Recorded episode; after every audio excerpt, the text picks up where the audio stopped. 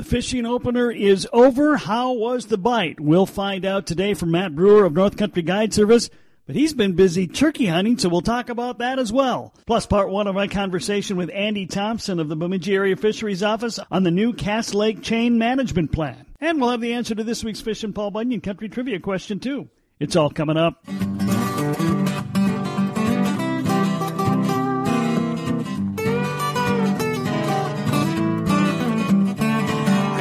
Pool keys, tackle box in my hand. Gonna cast a few lines with my toes in the sand. Pulling in a big catch makes me feel like a man. But the wife, she just don't understand. I love walleye, perch, trout, and bass. And if you don't like fishing, you can kiss my four stroke right in the back. Cause the fishes all tremble at the thought of me when I'm fishing Paul Bunyan country.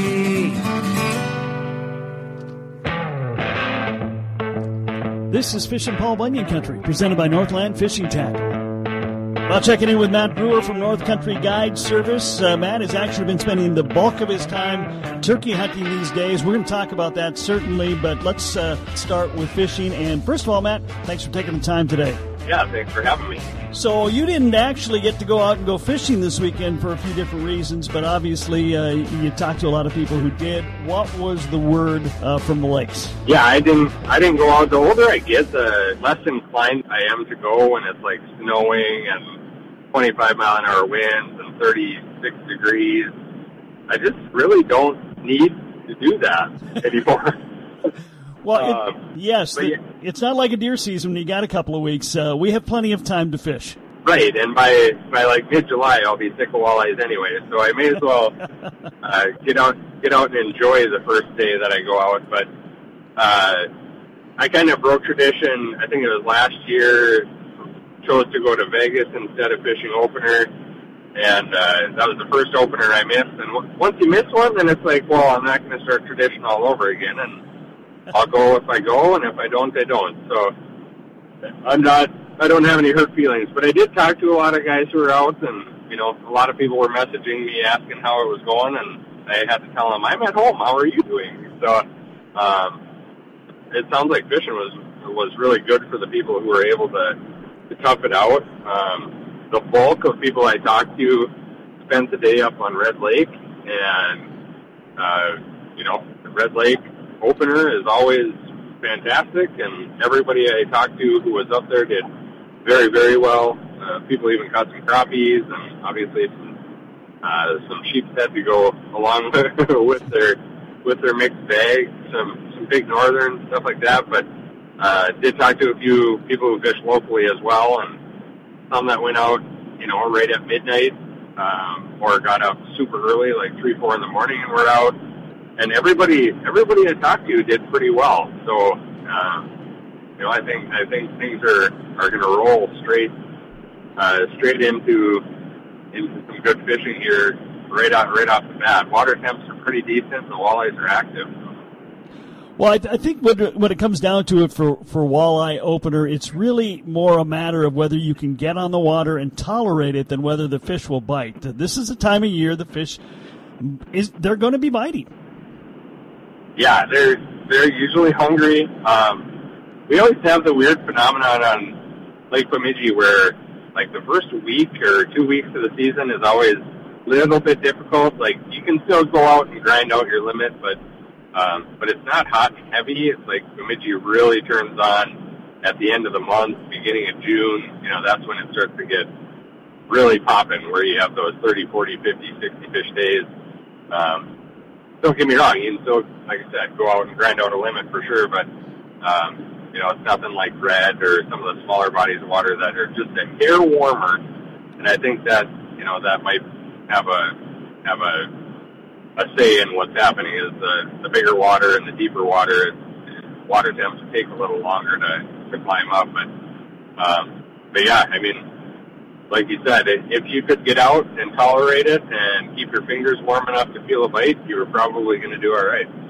And it's also not a secret what most people are doing. I mean, there are a few who always like to try something a little different, but most people are going to go jigs and minnows, and that's going to be very successful yeah, you know, there's some people like going out at midnight fishing the river mouth and stuff, and they're they're using like lighted bobbers with a with a leech or or a shiner, Uh, some people are pulling crankbaits, you know, especially um, at that like midnight to 4 a.m. Um, but otherwise, you know, a long shank jig with a with a shiner minnow or or a big fathead, that that's going to do the trick during the day uh, for at least a month straight. So, yeah, there's there's no secret. Shallow water, nine to nine to thirteen feet of water is probably that prime target zone. You can probably find fish in two to three feet of water, um, and you can probably find fish out in thirty feet of water too. But that nine to thirteen foot range is kind of that's the opener magic, and it'll stay that way for a little while here.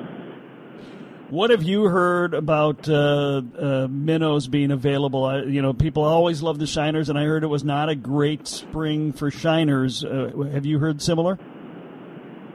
I've heard similar, but I also heard it that it's better than last year. And last, last year was the worst that I can remember. Like, it was very difficult to get shiners, and I had to uh, during my guiding season, I really had to adjust and adapt because, you know, I was starting guide trips with like five scoops of shiners, and I, I run that through like early to mid June. And last year, uh, I I was lucky to get a scoop or two of shiners, and then I'd have to supplement with like fatheads or rainbows or something.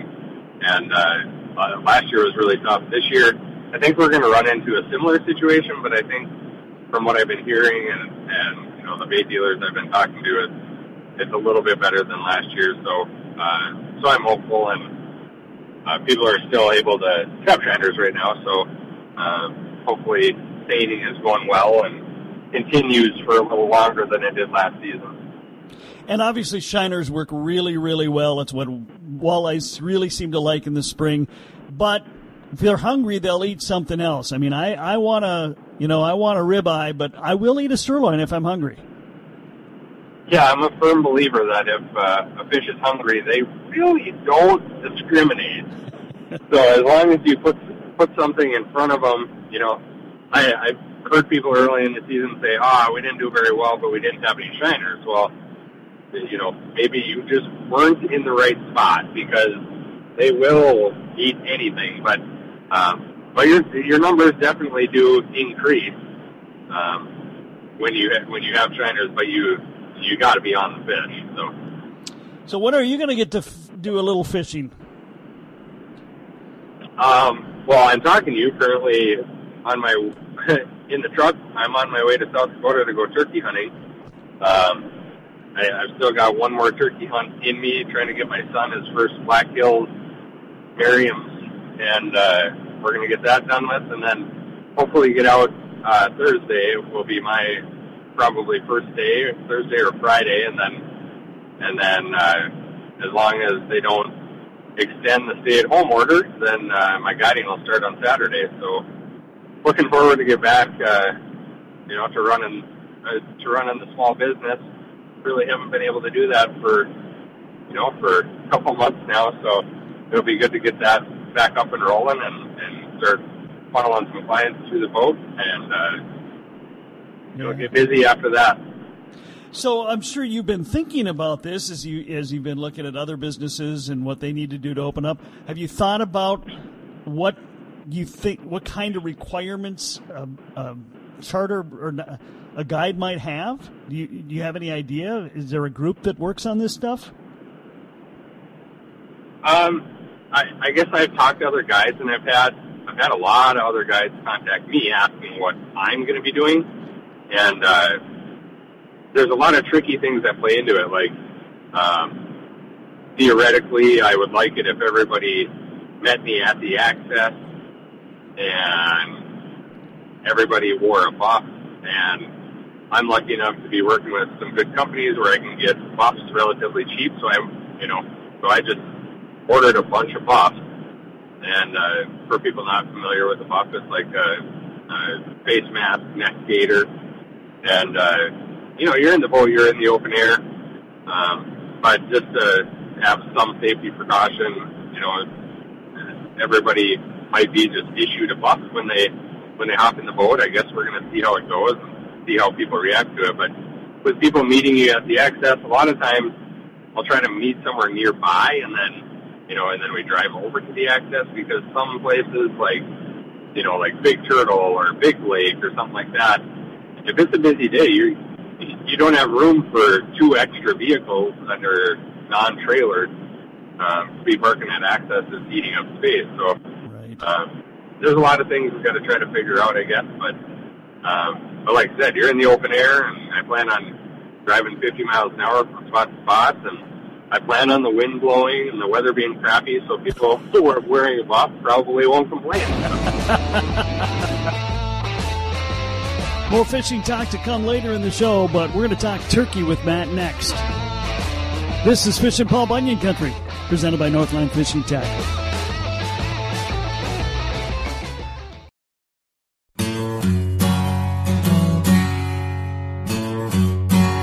This is Fishing Paul Bunyan Country presented by Northland Fishing Tackle, and even though it's FPBC, we're going to do some TPBC right now. Well, let's talk turkey hunting. Uh, I, I've been following you on, on uh, social media for a number of years, and it uh, sounds like you and your clan all uh, all got turkeys this year.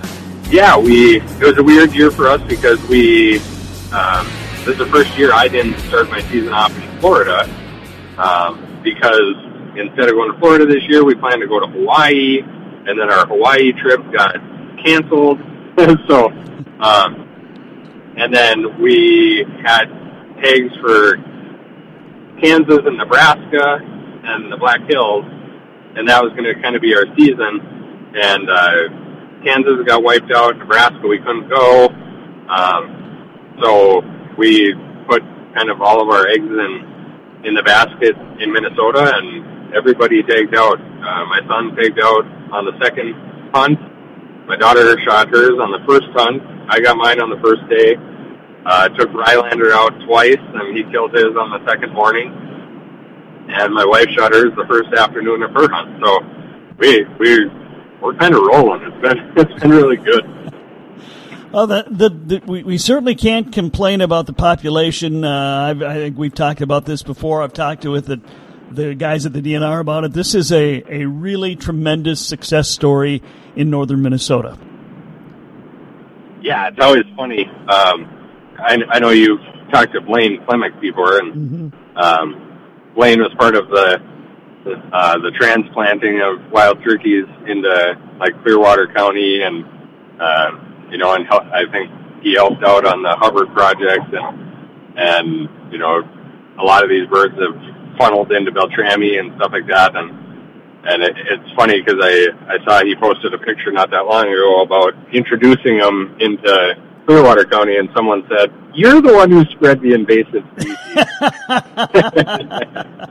and uh, and it's really funny because you know, uh, much like pheasants, actually, I just saw some pheasants when I was driving here a little bit ago, and it made me think of of it because they're an invasive species, but everybody loves hunting turkeys and everybody loves hunting pheasants, so uh, we can't really complain, and and it is a great success story. I remember when I first started turkey hunting.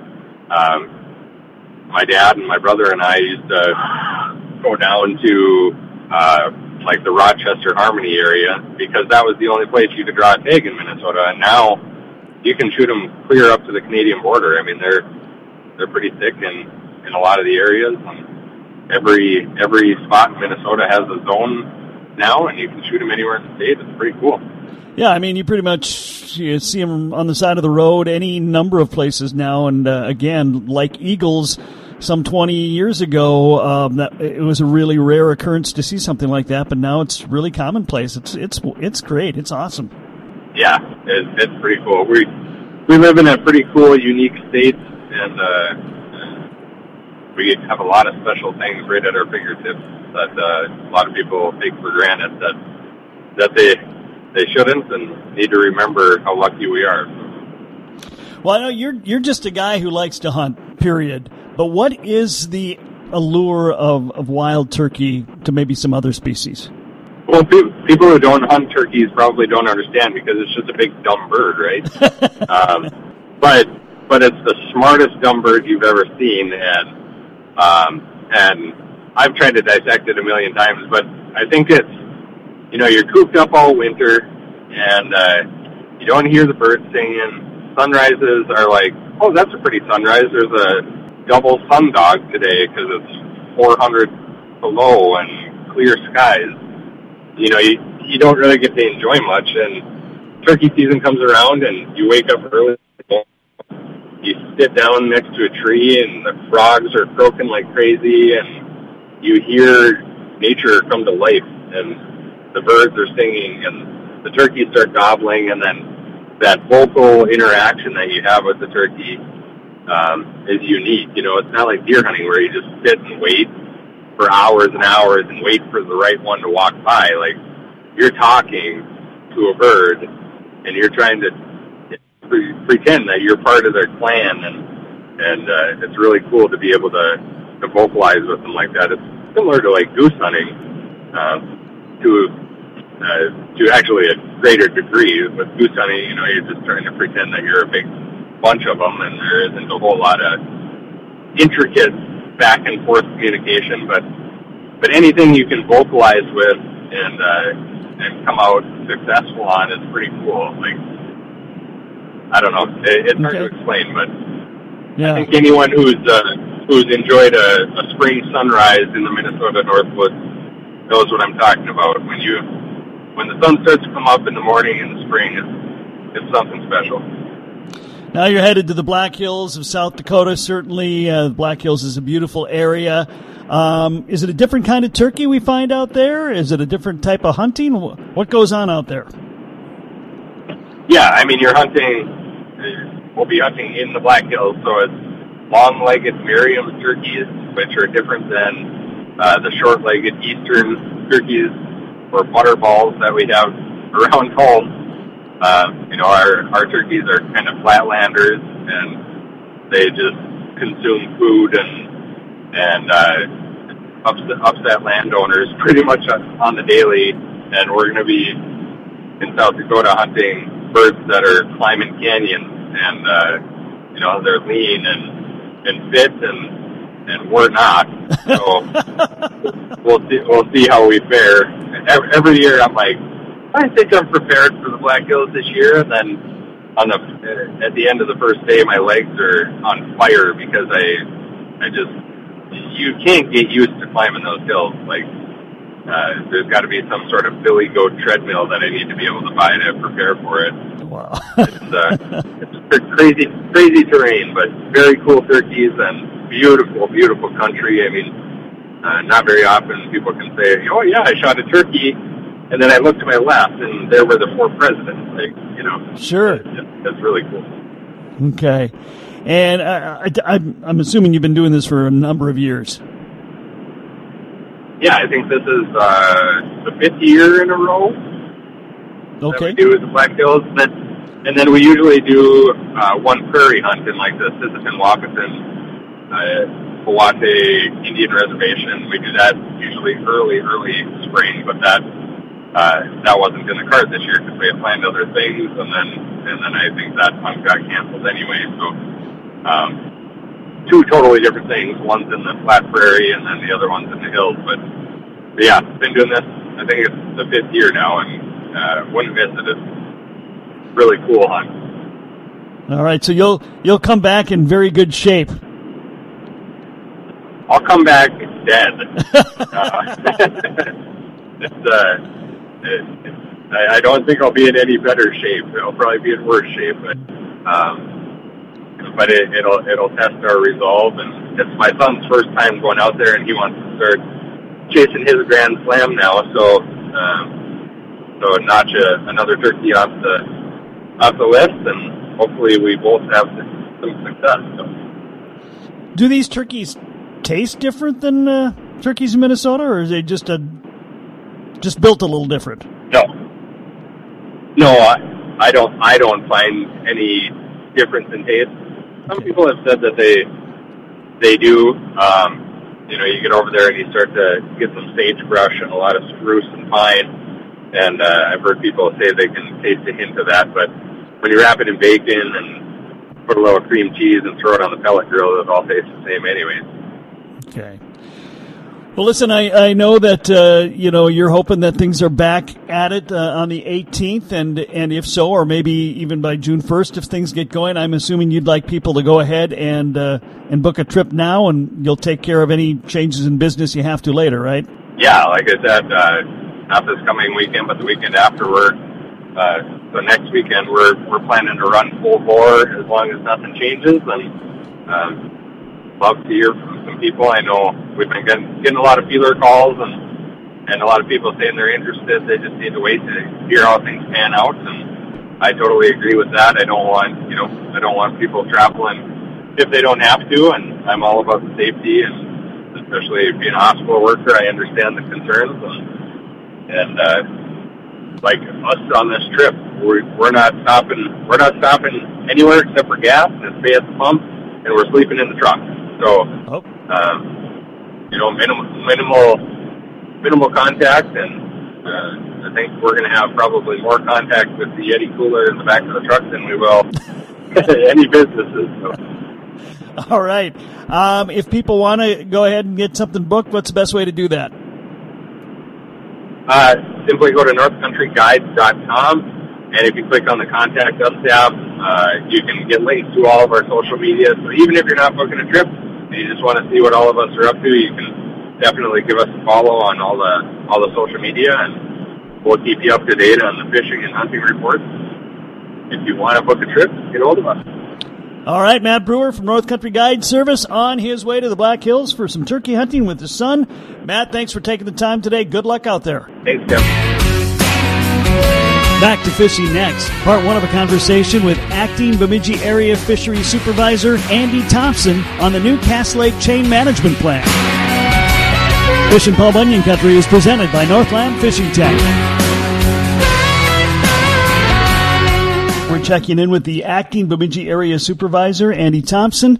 And uh, today we're talking about the Cass Lake chain. A couple of things we'll cover is basically take a look at the chain, the kind of health uh, we're finding there. Um, but they just wrapped up a new management plan for Cass Lake. And Andy, let's just kind of go through that a little bit. What is the process a lake or a series of lakes goes through to to put a, a new management plan in place, and why why was that something you wanted to do? Kind of interesting. We we have this process for just about all of our lakes, any lake that we do surveys on or or do any kind of management actions, and it's it's a kind of a gradual process um, for most of those lakes. They get updated every five or seven years, um, and uh, in the case of Cass, uh, because Cass Lake is in the large lake program, it gets annual sampling and you know more active management um, on an ongoing basis. So we were actually a little bit, um, even though it was kind of the same process, it was less formalized. You know, we didn't have the the written plan that we could provide to the public to to let them know what we were doing and why we were doing it. So what we wanted to do was to to pull these these what we call our large lakes, our our ten largest walleye lakes in in the state that are in this program, kind of pull them in and formalize that management planning process for those lakes as well. So what we did in in the case of the large lakes and with Cass in 2019 is we assembled a a group of uh, of citizens that have an interest in Cass Lake uh, with a wide, a broad representation from different areas, including resorts, um, biz- local businesses, and just anglers. And also, we all wanted to include not just just Cass Lake, but the whole chain. Um, we really have increasingly are thinking of of that system as as one big system, even though there are a number of lakes separate lakes. They're all connected broadly and and have you know boat traffic back and forth. It it really is just one big system. So when we talk about the Cass Lake chain, what are all the lakes we're looking at? So we've got lakes on the Turtle Arm. That's a, a tributary stream to Cass Lake. So lakes like Kitchi and Big Rice on that arm, and then the Mississippi arm that comes into Cass Lake, um, which includes Andrusia and Big Wolf, and as well as Big Lake, which is also kind of a tributary there, although that lake is not quite as broadly con- connected to the rest of the chain. Um, and then uh, to the south is Pike Bay, and then there's there's Buck Lake, which is you know it's really kind of a bay of Cass Lake, but it does have a, a separate lake name. And then uh, even uh, on Star Island, which is an island in Cass Lake, there's a lake um, that's uh, you know its right. own little thing. So it is quite a system of, of water there. It really is uh, quite a quite a system indeed. Um, so, what were some of the things that came out of the, the meetings and the process? Well, what we tried to do was um, kind of break down. We did it through a series of meetings, and each meeting we would kind of focus on, you know, one or two main topics. So, some obvious things that you know we would talk about walleye management. Um, we we kind of had a section for the main species of interest, which uh, on that system are walleye, yellow perch, and muskellunge, and northern pike, kind of the four main species there. And then we also had a, a section on invasive species and one on uh, you know habitat and uh, um, talked uh, you know at length about each one of those categories and uh, uh, presented the, the data that we have in those on, those topics on those different species and and talked about our management actions. And then we what we really wanted to focus on were goals and objectives which we kind of separated as two different things. Uh, a goal being um, you know something that we want out of a say a walleye population. And the obje- objectives would be some some specific measurable things that we could identify to determine whether or not we were meeting the goal that we had set for for that say for walleye for example. Okay. So what kind of consensus was there amongst the the populace and uh, the business interests and the DNR well, um, overall, um, most of the things that we that we covered and presented our you know our our historic uh, data and management actions, and then presented you know what we're currently doing and re- and the reasons why. Um, uh, most of most of it, uh, we had a lot of good discussions, and you know, kind of went back and forth a little bit. But most of it, uh, people were we're pretty happy with. Um, Cass has had some great fishing here the last few years, especially the walleye fishing. The muskie fishing's been good. The perch uh, population went through a little bit of a down cycle here recently, but um, now in just the last couple of years, it's it's really come back well. And so overall, we had uh, a pretty good uh, consensus that that things are in good shape there, and and uh, probably just proceed as as we have been. Uh, we were able to identify, you know, those goals and objectives with with the group's help, and uh, you know, things like, you know, do we want to have a, a naturally self-sustaining walleye population that doesn't need any stocking? Um, in which case to get to that point, you know, you you'd really have to um, curtail harvest and have some some fairly restrictive regulations versus maybe having more of a, a sustainable fishery that that is uh, benefits from the aid of um, maintenance stocking, uh, which allows you know a little bit more harvest to occur. So, looking at scenarios like that, you know, trying to pick which is a, a better scenario or a more desirable scenario. What uh, what did we decide on?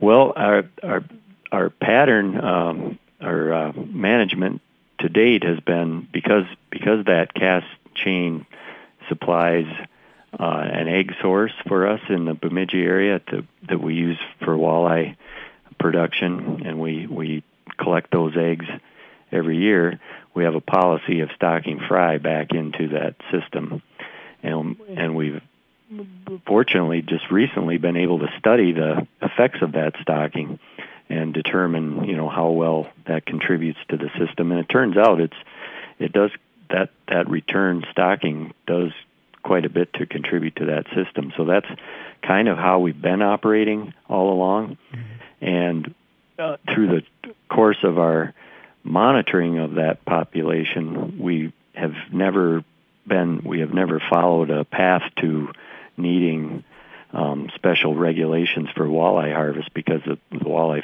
population was has been in good shape and the fishing's been good and uh, so as we kind of fleshed out that that pattern, um, you know, we were able to see that continuing to do what we've been doing has has worked out well, and and people kind of like like that that situation that they have, and and not having um, you know any extra special regulations if if it's not needed. So that's kind of where we ended up. Okay. Um, so basically, the consensus and the evidence indicates that the Cass Lake chain is really in very good shape.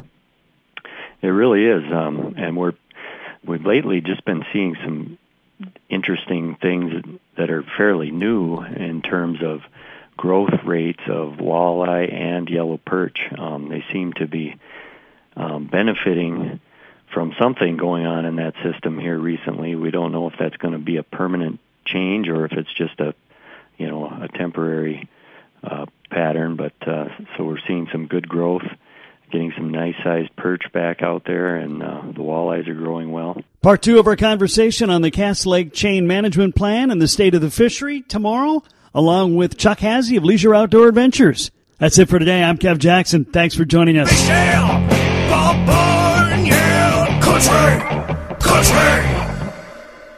Call of Duty Modern Warfare is here, and so is Mountain Dew. Roger that. Now you can unlock in-game rewards like only Dew can. Wait, what rewards? A Dew Operator Skin. Man, I love Operator Skins. Dual Double XP, and even Call of Duty points. You're kidding me. Double XP and Call of Duty points? This is incredible. I can't believe it. This... Soldier, get a hold of yourself. Oh, roger that. Look for specially marked packaging and visit mtndewgaming.com for details and restrictions. Open to U.S. residents 17 plus. Call of Duty points available on 12 and 24 packs and free 28 23.